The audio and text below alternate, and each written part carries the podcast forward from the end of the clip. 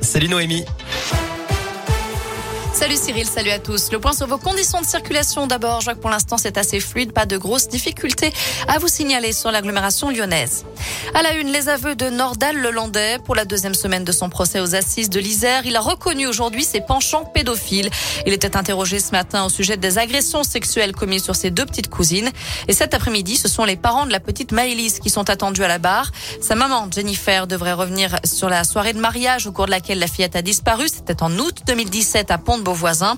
Cette mère courage vient tous les jours à l'audience avec le portrait de sa fille dans les mains, accompagnée de sa fille aînée Colline et de son ex-mari Joachim qui devrait lui aussi témoigner. Son avocat Laurent Boguet évoque un homme brisé. C'est quelqu'un qui de toute façon euh, pour lequel la vie s'est arrêtée euh, le, le 27 août 2017 et je ne force pas effectivement mon propos. Il présente une béance monstrueuse. La disparition de sa petite fille a précipité euh, sa déchéance sociale. Il a dû se séparer de sa femme euh, parce que le couple n'a pas résisté effectivement à cette pression. En fait, c'est une dévastation, un long chemin euh, de croix que euh, Joachim de Arrojo viendra, s'il trouve les mots, et essayer d'expliquer devant la Cour. Le procès doit durer jusqu'au 18 février prochain. Dans le reste de l'actu, deux hommes interpellés dans la nuit de samedi à dimanche après avoir commis des dégradations dans la basilique Sainte-Bonaventure dans le deuxième arrondissement de Lyon. D'après le progrès, ils ont été déférés aujourd'hui devant le tribunal en vue d'un jugement en comparution immédiate. L'un rentre, l'autre sort suite à la révocation de son bracelet électronique. Patrick Balkany doit être incarcéré aujourd'hui à la prison de Fleury-Mérogis. C'est là que l'ancien maire de Levallois-Perret, condamné pour fraude fiscale, va devoir purger le reste de sa peine, soit près de trois ans. De son côté, Claude Guéant va pouvoir quitter la prison de la santé mercredi.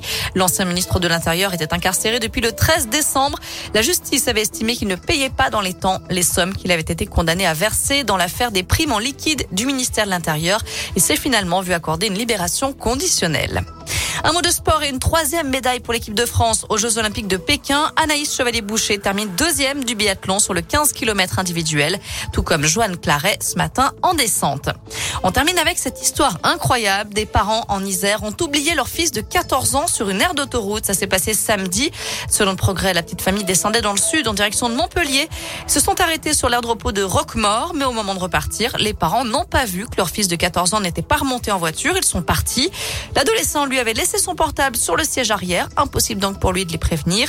Finalement, tout s'est bien terminé puisque les gendarmes ont réussi à joindre les parents via les réseaux sociaux.